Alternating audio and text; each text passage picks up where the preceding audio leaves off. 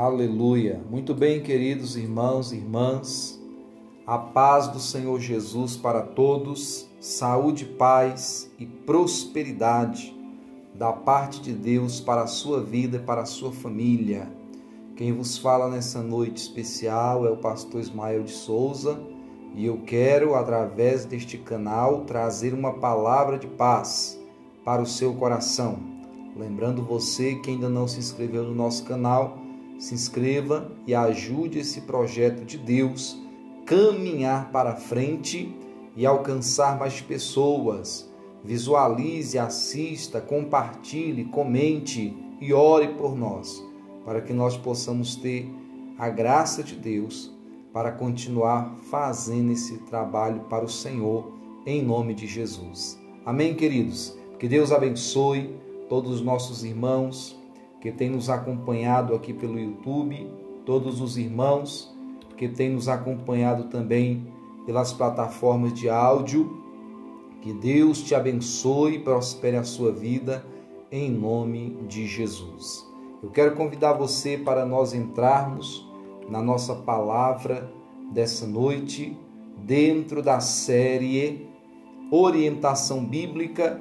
Nós hoje iremos falar aleluia, a respeito daquela pessoa que está sem vontade de Deus. É, talvez você é essa pessoa que esteja sem vontade de Deus. E o que é, pastor? Estar sem vontade de Deus. Muitas vezes, em algumas situações, né? Na maioria né, das situações que nós temos vivido no tempo presente, nós notamos que algumas pessoas deixam de buscar a Deus, de crer em Deus, por causa de atitudes humanas, por causa de algumas situações, de alguns escândalos e até mesmo uma situação particular que alguém tenha vivido na igreja ou no seio cristão, ou até mesmo alguém da família que passou por algum momento de crise, mesmo estando ali no seio, na comunidade cristã, e muitas vezes aquela pessoa fala assim: Eu não quero esse Deus. Mas eu já quero começar essa palavra de hoje perguntando para você: o que é que Deus tem a ver com os erros e as falhas humanas? É a primeira pergunta para aquela pessoa que não sente mais vontade de Deus, vontade de buscar a Deus, vontade de estar orando com os irmãos, vontade de ler a palavra, vontade de adorar ao Senhor. O que Deus tem a ver com os erros e falhas humanas? Deus é Deus, o ser humano é o ser humano. Aleluia. E às vezes nós encontramos pessoas que elas colocam algumas situações vividas, vivenciadas, ouvistas e ouvidas, para servir de base para um distanciamento de Deus. E por causa de alguma situação que aquela pessoa viveu, ou alguém da sua família, da sua parentela viveu, essa pessoa muitas vezes fala assim: Eu não quero saber desse negócio de Deus, não, porque Fulano fez isso, Ciclano fez aquilo, Beltrano fez aquilo. E aí eu lhe pergunto mais uma vez: o que Deus tem a ver com as falhas e os erros humanos?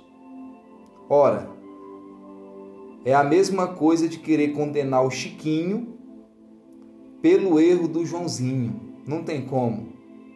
Cada um colhe o que planta. Ora, se o ser humano falhou, quem tem que arcar com os erros ou com a colheita, o resultado dos seus erros é o próprio ser humano. Deus não tem nada a ver com os erros e as falhas humanas. Então não há motivo para você estar longe de Deus.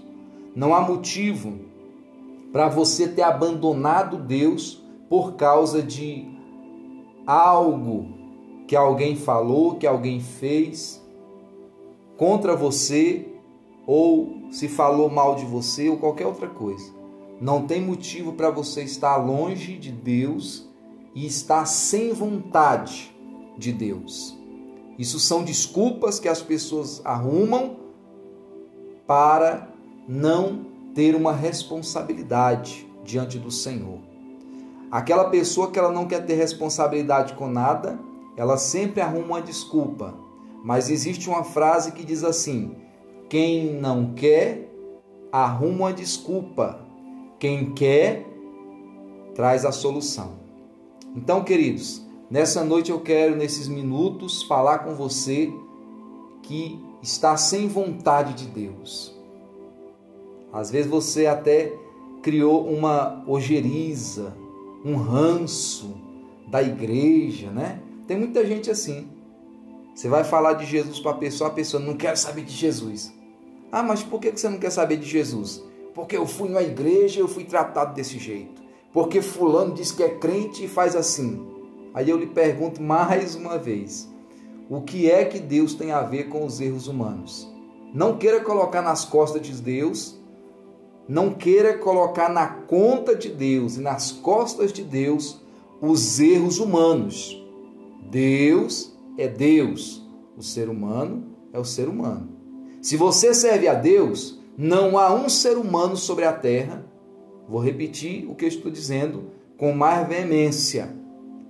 Se você um dia escolheu servir a Deus, buscar a presença de Deus, servir a Deus, e se você sustentar sua palavra até o final, não existe situações, problemas, dificuldades, circunstâncias e pessoas que te façam abandonar Jesus por nada. Porque uma vez que você escolheu obedecer e servir a Deus, a sua obediência, a sua vida diz respeito a Deus. Aleluia!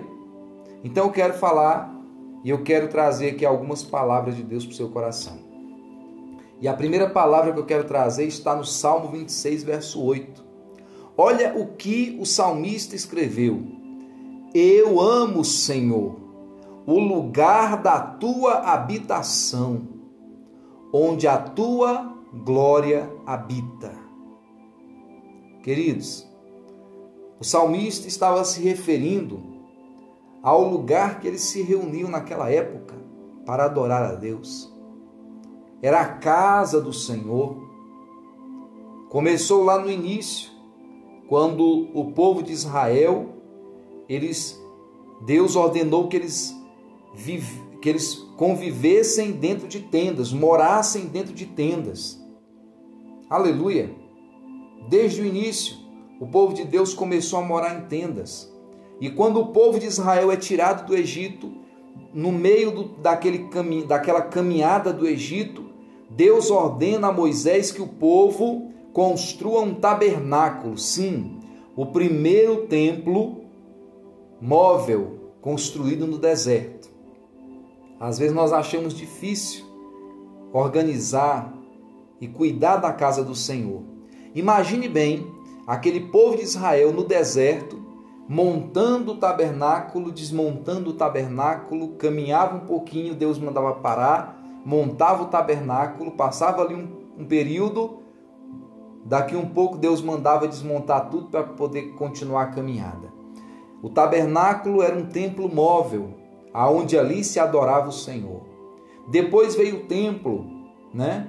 Quando a Bíblia fala que no, no tempo do, do, do rei Salomão, né? O primeiro templo construído o Senhor, e depois veio mais templos e templos, e ali dizia que será a casa do Senhor. E o salmista ele diz: Eu amo, Senhor, o lugar da tua habitação, onde a tua glória habita. Aleluia. Nós temos que amar a casa do Senhor. Nós temos que amar as coisas de Deus. Nós temos que amar aquilo que vem de Deus, irmãos. Aleluia eu fico observando que tem pessoas já na data de hoje, né? É, é, verdade que nós passamos por um período de pandemia e ainda estamos vencendo ela, e graças a Deus, Deus tem guardado aqueles que têm sido fiéis, prudentes, aleluia, e cheios de fé no coração. E a palavra é. E então, voltando àquela palavra que eu estava dizendo, né? Tem pessoas que falam assim: ah, eu não vou na igreja não por causa da pandemia. Ora, eu amo, Senhor, o lugar da tua habitação. As pessoas hoje estão indo para o shopping, as pessoas hoje estão indo para o supermercado, nunca deixou de ir no supermercado, porque senão estava passando fome. Não, não deixa de ir na padaria. Chega lá, a padaria está cheia, a pessoa entra do mesmo jeito, compra o pão e vai embora. Né? Fica na fila para receber o auxílio, isso, auxílio aquilo. Vai no banco, o banco está cheio, nada impede a pessoa entrar para resolver seus problemas. Então hoje não há mais motivo de falar assim: ah, eu não vou para a igreja por causa da pandemia. Quer dizer que só na igreja tem o vírus? Só na igreja tem a pandemia? Não. Nós temos que voltar a crer mais em Deus. Voltar a crer mais na palavra. Acreditar, irmãos. O que está faltando hoje no povo de Deus é acreditar. Olha o que, que o salmista diz: Eu amo, Senhor, o lugar da tua habitação, onde a tua glória habita. É tempo de voltarmos à presença de Deus. É tempo de voltarmos a viver diante do Senhor. Aleluia. Olha o que mais que a palavra de Deus fala. Agora no Salmo 84. Como é agradável o lugar da tua habitação, Senhor dos exércitos. A minha alma anela e até desfalece pelos átrios do Senhor. O meu coração e o meu corpo cantam de alegria ao Deus vivo. Até o pardal achou um lar, e a andorinha um ninho para si, para abrigar os seus filhotes, um lugar perto do teu altar. Ó Senhor dos exércitos, meu Rei e meu Deus, como são felizes os que habitam em tua casa, louvam-te sem cessar. Como são felizes os que em ti encontram força e os que são peregrinos de coração. Ao passarem pelo vale de Baca, fazem dele um lugar de fontes. As chuvas de outono também o enchem de cisternas. Prosseguem o caminho de força em força, até que cada um se apresente a Deus em Sião. Ouve a minha oração, ó Senhor Deus dos exércitos. Escuta-me, ó Deus de Jacó. Olha, ó Deus, que és o nosso escudo. Trata com bondade o teu ungido. Melhor é um dia nos teus átrios do que mil noutro lugar. Prefiro ficar à porta da casa do meu Deus, a habitar nas tendas dos ímpios. Olha que palavra especial, irmãos, queridos, para o nosso coração. E os versos 11 e 12 diz assim: O Senhor Deus é sol e escudo. O Senhor concede favor e honra. Não recusa nenhum bem aos que vivem com integridade. Ó Senhor dos exércitos, como é feliz aquele que em ti confia. Irmãos, esse, esse salmo tem muita coisa boa que não dá para a gente falar aqui tudo, porque o nosso tempo é resumido. Mas teve alguns pontos que me chamam a atenção quando o salmista diz: a minha alma e o meu corpo, né, te, te buscam, né, te louvam. Eu quero habitar na tua presença. Eu quero habitar diante do Senhor. Aleluia. Glória a Deus. Olha o desejo do salmista de estar na presença de Deus. Aleluia. Nós temos que permitir que o Espírito Santo aqueça o nosso coração com o fogo do altar divino, para que nós possamos voltar a amar a Deus como nós amávamos antes. Aleluia! Glória a Deus! Amar a Deus sobre todas as coisas, amar a Deus sobre todas as dificuldades, amar a Deus sobre tudo e todos. Aleluia! Glória a Deus! Olha que maravilha! O que a palavra de Deus diz: o Senhor é sol e é escudo, o Senhor é favor e é honra. O favor de Deus demonstra-se em Jesus quando ele morreu na cruz por nós. E a honra de Deus, ela só alcança aqueles que verdadeiramente honram a Ele. Aleluia. Mas eu quero destacar aqui o desejo que o salmista tinha de estar na presença de Deus. E eu quero animar você em nome de Jesus para ter esse, essa mesma vontade, esse mesmo desejo, voltar a desejar a presença do Senhor como aquela pessoa que está sedenta, como aquela pessoa que está faminta. Aleluia! Glória a Deus. Olha o que mais diz a palavra.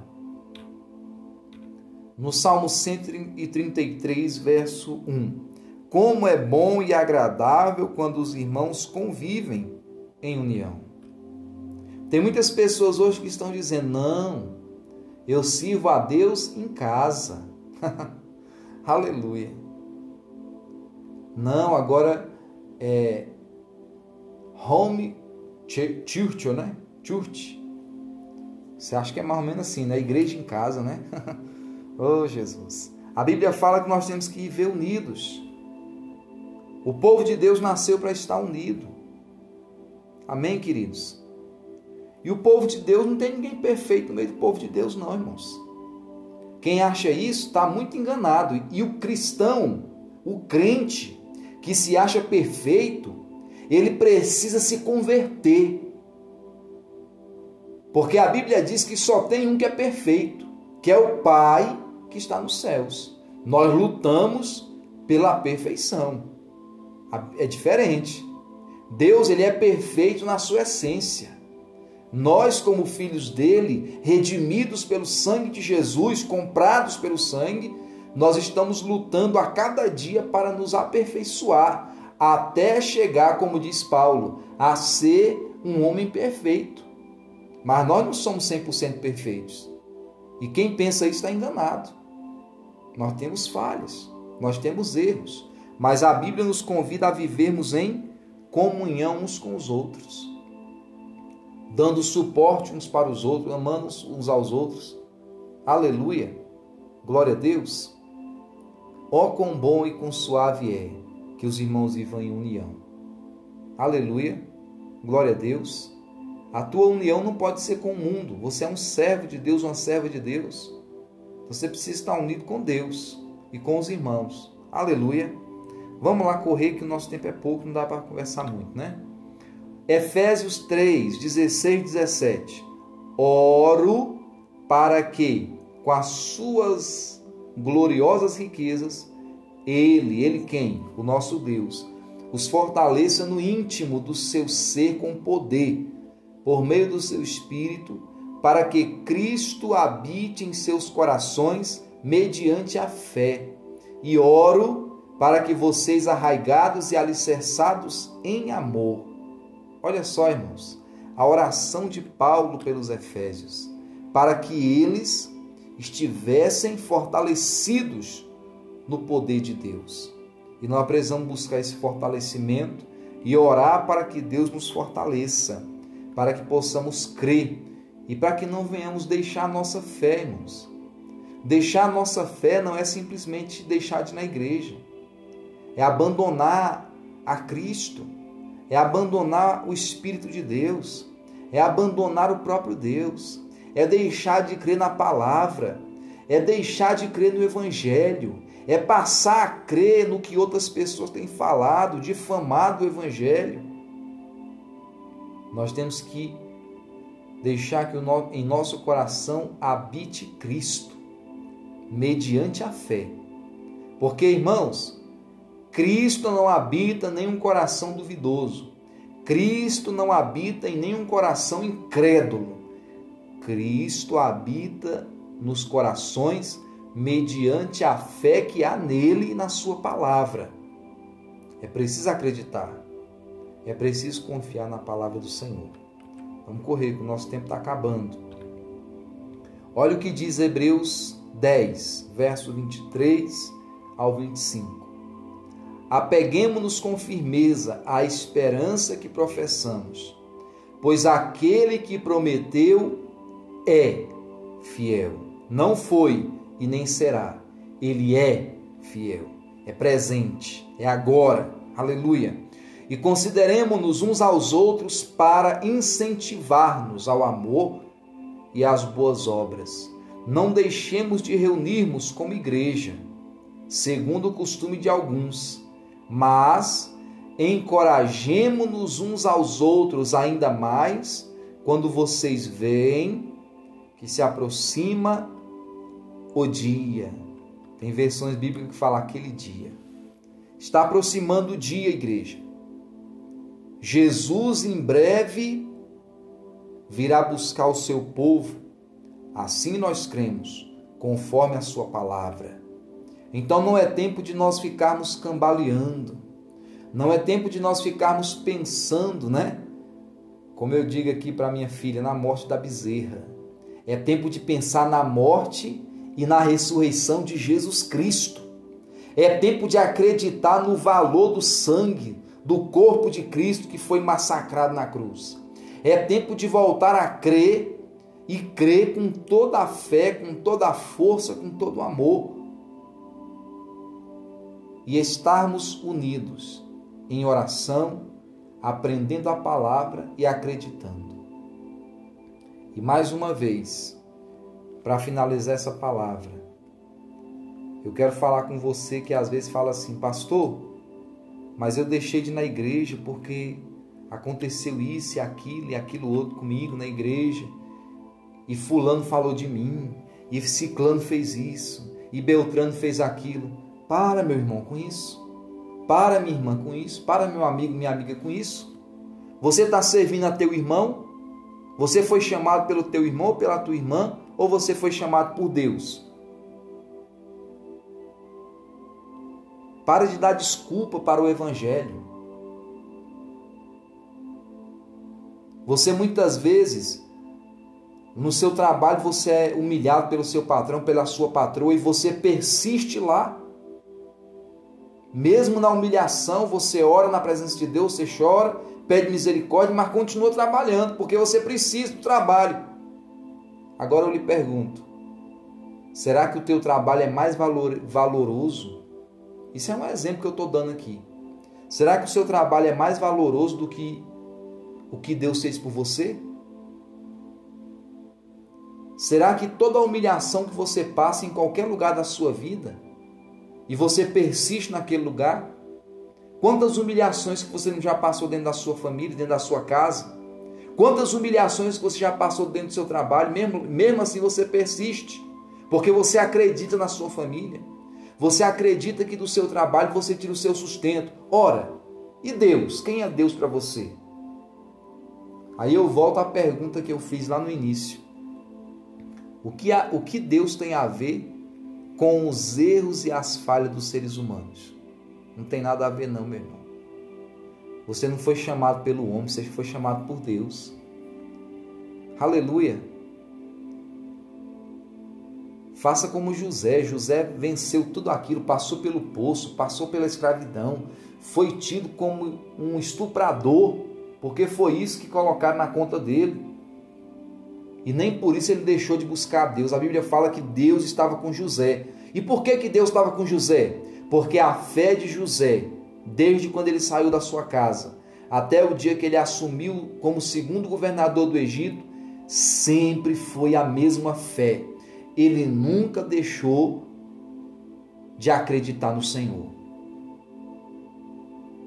Os seus irmãos lhe venderam, as pessoas desacreditaram dele, falaram mal dele, caluniaram, colocaram a conta nas costas dele que não era dele, mas ele continuou acreditando.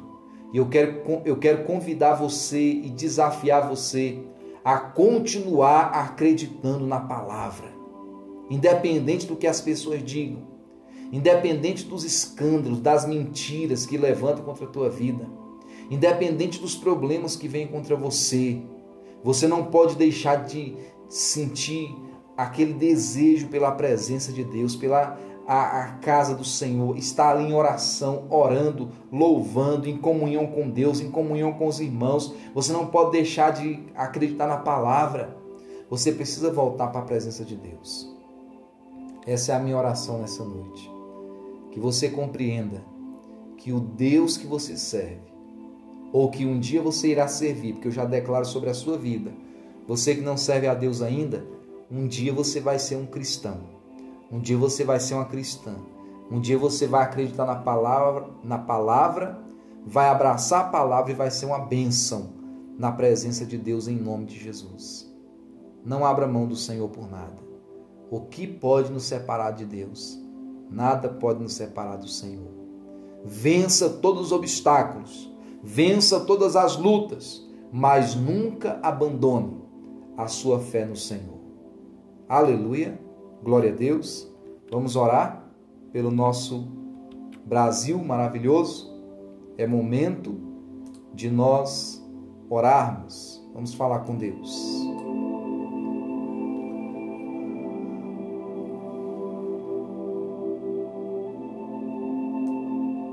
Pai querido e grandioso Deus, é no nome de Jesus que nós entramos na tua presença agora. Pai, eu estou orando com esse meu irmão, com essa minha irmã, com esse meu amigo, minha amiga que está comigo agora. Pai Santo, essa pessoa precisa ser chacoalhada agora, pelo poder de Deus. Ela precisa acordar, ela precisa despertar e entender que o milagre está em ti, a salvação está em ti, Aleluia, a libertação está no Senhor, a bênção está no Senhor, a prosperidade está no Senhor, a vitória está no Senhor. Tudo que nós precisamos, almejamos e carecemos, nós encontramos em Ti. Oh, meu Deus querido, alcança agora essa pessoa, Senhor. Aviva esse coração que está apagado. Acende novamente a chama da tua palavra acende novamente a chama do teu Espírito Santo no coração dessa pessoa agora. Oh, aleluia, aleluia, Pai. Que o Senhor encontre agora essa pessoa que está triste, desanimada, essa pessoa que deixou de servir ao Senhor porque alguém falou dela, porque alguém falou dele. Ele ficou triste, amargurado, tristonho, cabisbaixo, não quis mais ir para a igreja, não quis mais buscar a tua presença, está magoado com alguém. Mas, meu Deus, servir ao Senhor e ser teu filho é, vai muito mais além do que isso. Que essa pessoa entenda agora e que ela receba essa bênção de Deus sobre a vida dela. Que essa família agora seja alcançada pela bênção de Deus, em nome de Jesus. Pai, nós oramos também pelo nosso país chamado Brasil. Pedimos, Deus, a tua bênção sobre esta nação, em nome de Jesus Cristo. Que todo espírito de corrupção, de mentira, de engano, de inveja, que essa doença maligna que tem se espalhado pelos quatro cantos desse mundo e do nosso país seja repreendida em nome de Jesus e que o milagre do Senhor alcance cada brasileiro, cada brasileira em nome de Jesus Cristo. Receba sobre a tua vida agora a paz, a saúde e a prosperidade. Que a bênção da saúde esteja sobre todo o nosso Brasil e sobre todo o mundo, para a glória de Deus, em nome de Jesus Cristo. E amém.